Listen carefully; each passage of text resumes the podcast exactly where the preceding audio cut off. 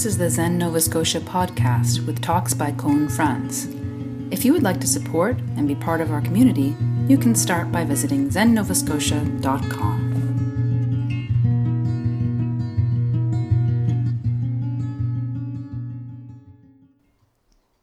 We have this wonderful character, Manjushri, the embodiment of wisdom, the, uh, the bodhisattva of wisdom. And the way that he's usually portrayed is sitting, he's riding on a lion, kind of side saddle, and he has a sword in his hand, and it's up, and it is ready to go. And with it, he's going to cut through delusion. Right? I don't know if he's going to charge in on the lion or if he's going to jump off and do his thing and get back on. It's not clear. But it's this very powerful image and it's it's it's a moment frozen. You know, you can see he's raised the sword. He sees exactly what needs to be cut. And we hold him there in that moment just before he slices.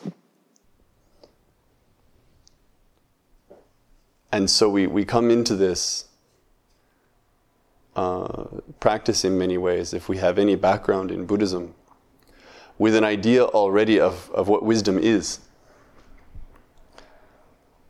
It's this, this thing that, that brings this diamond clarity, right?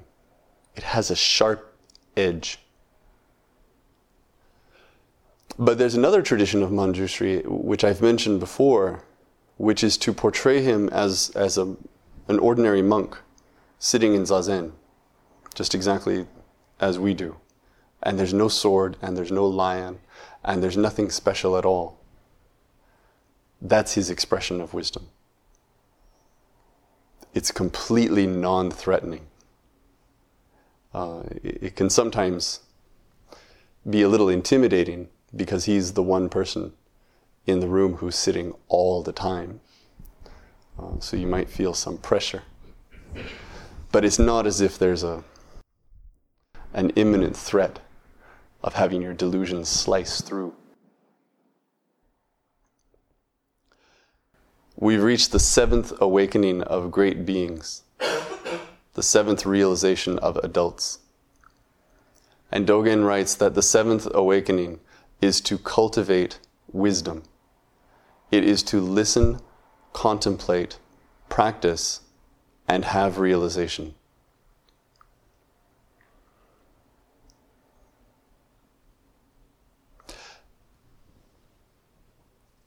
I think it might look on the surface as if it would be easy for us to talk about wisdom.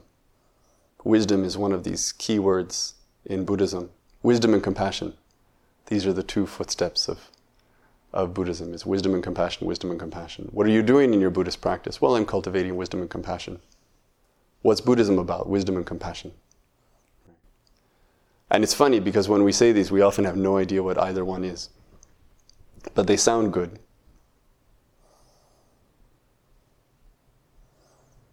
Do we know what wisdom is at the beginning? Do we know what wisdom looks like? We have an idea of what we think it might look like.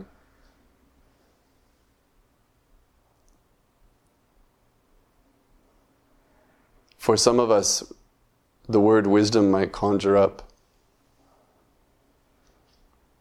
some more realistic version of Manjushri, kind of glint in the eye,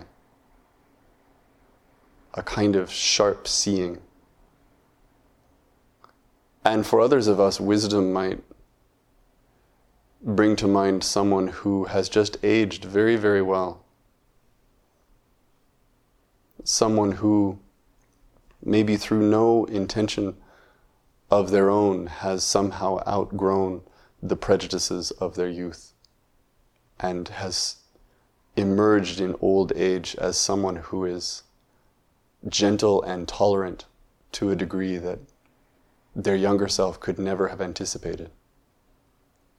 It happens all the time.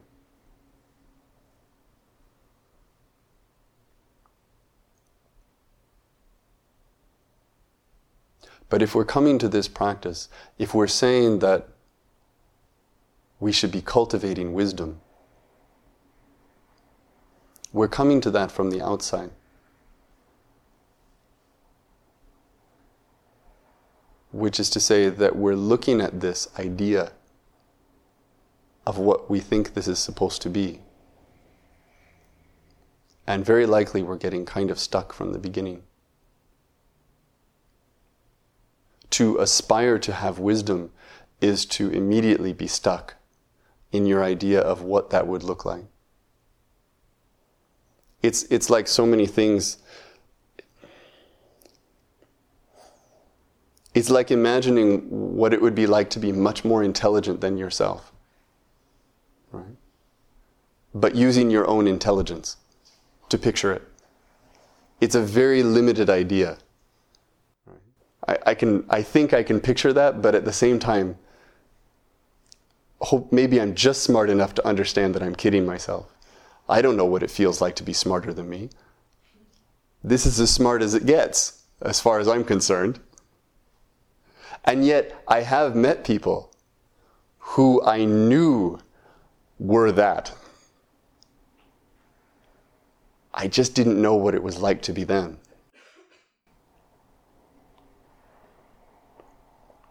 It, it can be jarring.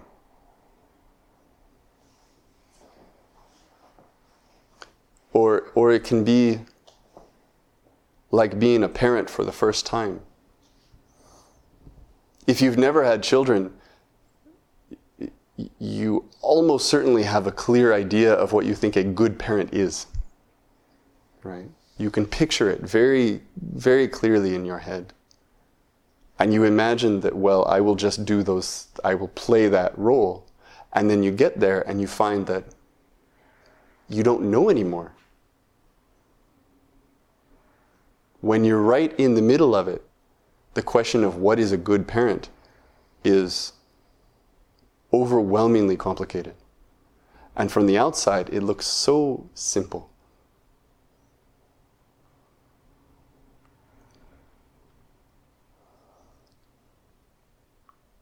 The Buddha said, Monks, if you have wisdom, you are free from greed.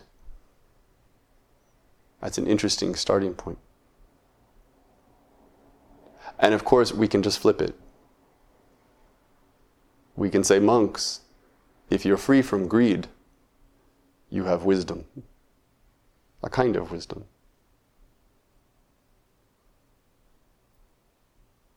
Which is to say, and, and I'm going to say this a few times tonight, approaching wisdom with our target set on wisdom is a bad idea. We have to sneak up on it. We can work on not having greed because we actually know a little more clearly what that looks like. We know what it looks like to let go. He continues, You will always reflect on yourself and avoid mistakes. So he's talking about this as being a kind of caution, a kind of cautiousness. Thus you will attain liberation in the Dharma I am speaking of. If you don't have wisdom,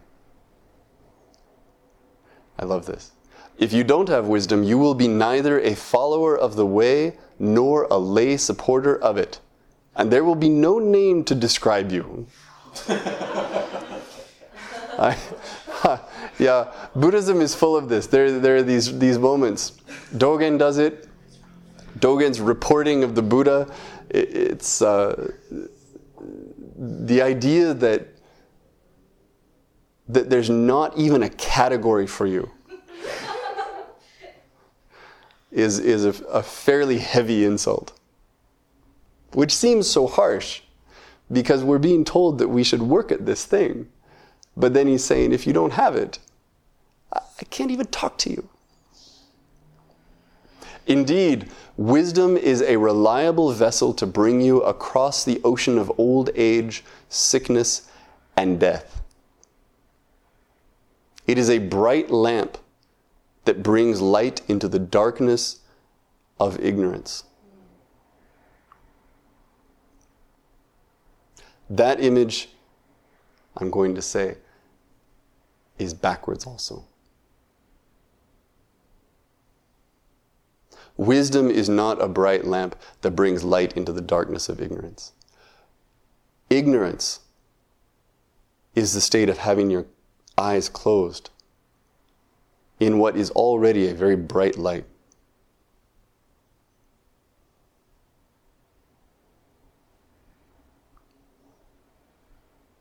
There is nothing that we are being asked to see that is not visible to us.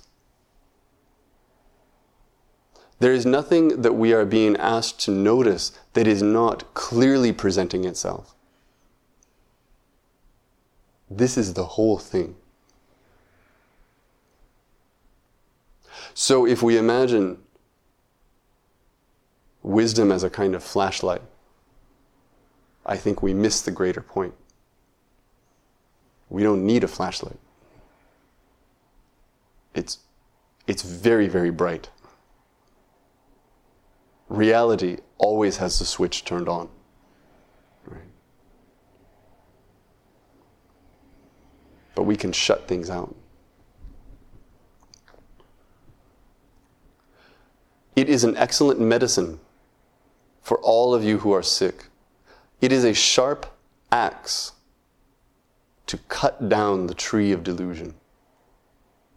And here we, we come back to this idea of something that's sharp, something that is, is almost aggressive in its clarity.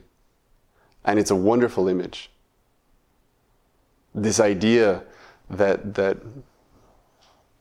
that there's this, this, this deeply rooted tree of delusion and that you can chop at it, that you can actively chop at it, is a very powerful image. It's very inviting. And, and that can be a very useful thing to carry. But I want to suggest also what is not written here, which is that you don't have to cut down that tree you can also just starve it. You can let it wither and you can let it die and you can let it fall. Wisdom doesn't have to be a kind of act of aggression. It can be just just stepping back.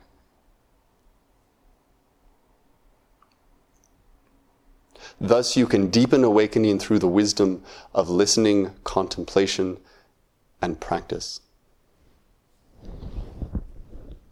listening, contemplation, and practice. This is a set. This is a set that comes up over and over and over. The three Chinese characters for this. They'll, they show up everywhere. And what he says is that these three things are wisdom. This is critical. It's, it's critical that we understand that we're not being asked to go through some sort of curriculum so that we emerge wise. Wisdom, like anything else, is an action. It's something we take up and it's something that we choose. Even if we choose it from within our own confusion and our own delusion. So you listen. And you reflect on what you heard and you put it into action.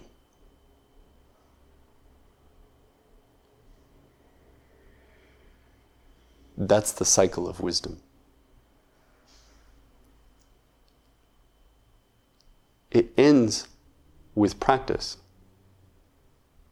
It doesn't end with the wisdom that leads from practice. It's not a subtle distinction.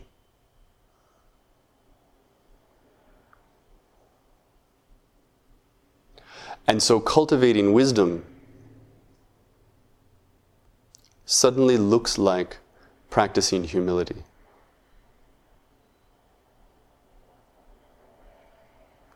They look so similar that it's a little suspicious.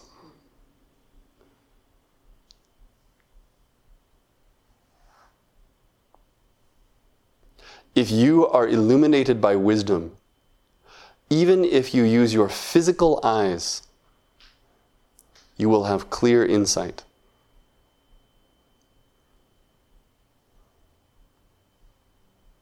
I love this because when I, I imagine kind of the cartoon version of wisdom, I think of it like a laser. You know, that it's a, and, and that it's maybe that my third eye suddenly becomes apparent and you know and i can see things that other people can't see and and there's this this uh, not just just clarity of seeing but that somehow i know what to do with what's there right almost like putting on 3d glasses oh that's it and no one else is wearing them. And so you, are seeing the thing that no one can see. And you know that you're seeing it as it was intended. And the Buddha says if you are illuminated by wisdom, your physical eyes, your normal everyday eyes, will do just fine.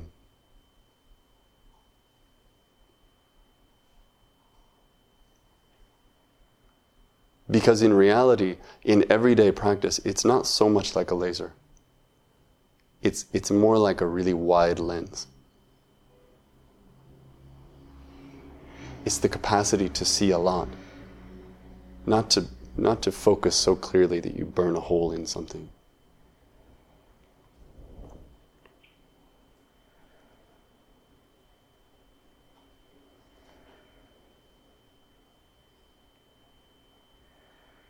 The opposite of wisdom, depending on how we're talking about it, might be delusion. Delusion being a story that we've convinced ourselves of. But the other way of talking about it, which is just as common, is confusion. It's a little bit different. Confusion is just simply being lost.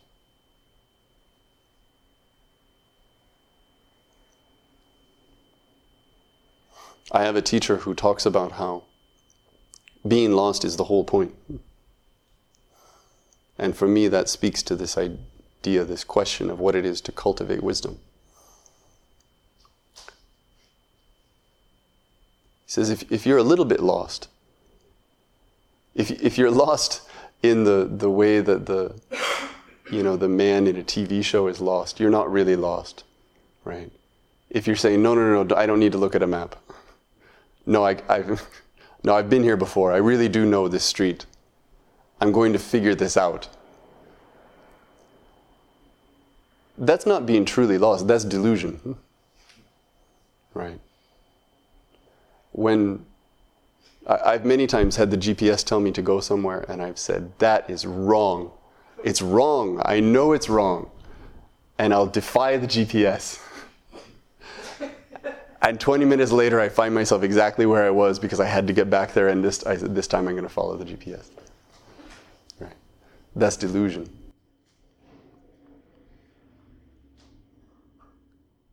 But there's another way of being lost, which is when you know, without any question, that you are truly, truly lost. there is no more awake experience in your life than that. When you look up and realize that you have no markers for what you are doing, nothing that you thought should be there is there.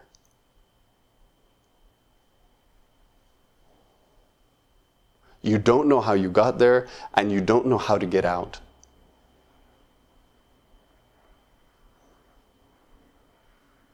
in the clarity of that, of understanding that you are completely and utterly lost.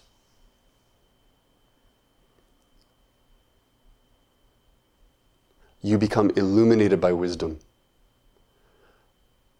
Because for the first time, you begin to really listen and to really look and to really notice what is happening around you. And you adopt that wide, wide lens. You stop looking just for 54th Street, which was an obsession up to now. And you start taking in the whole map. And you start thinking, I don't even know if this is Nova Scotia anymore.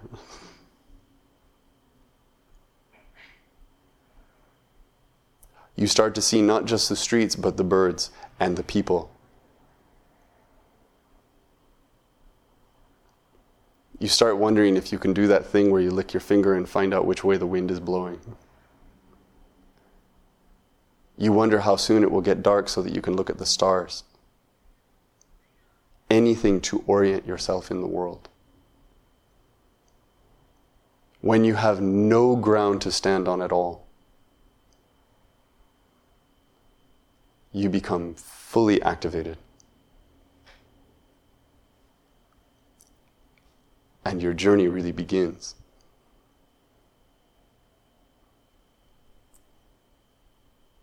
That's where we confront confusion. And that's where we let go completely of our delusions about what we know or don't know and what we see or don't see. And we start to get a little taste of this thing called wisdom. In the panic of our ignorance. I'll stop there.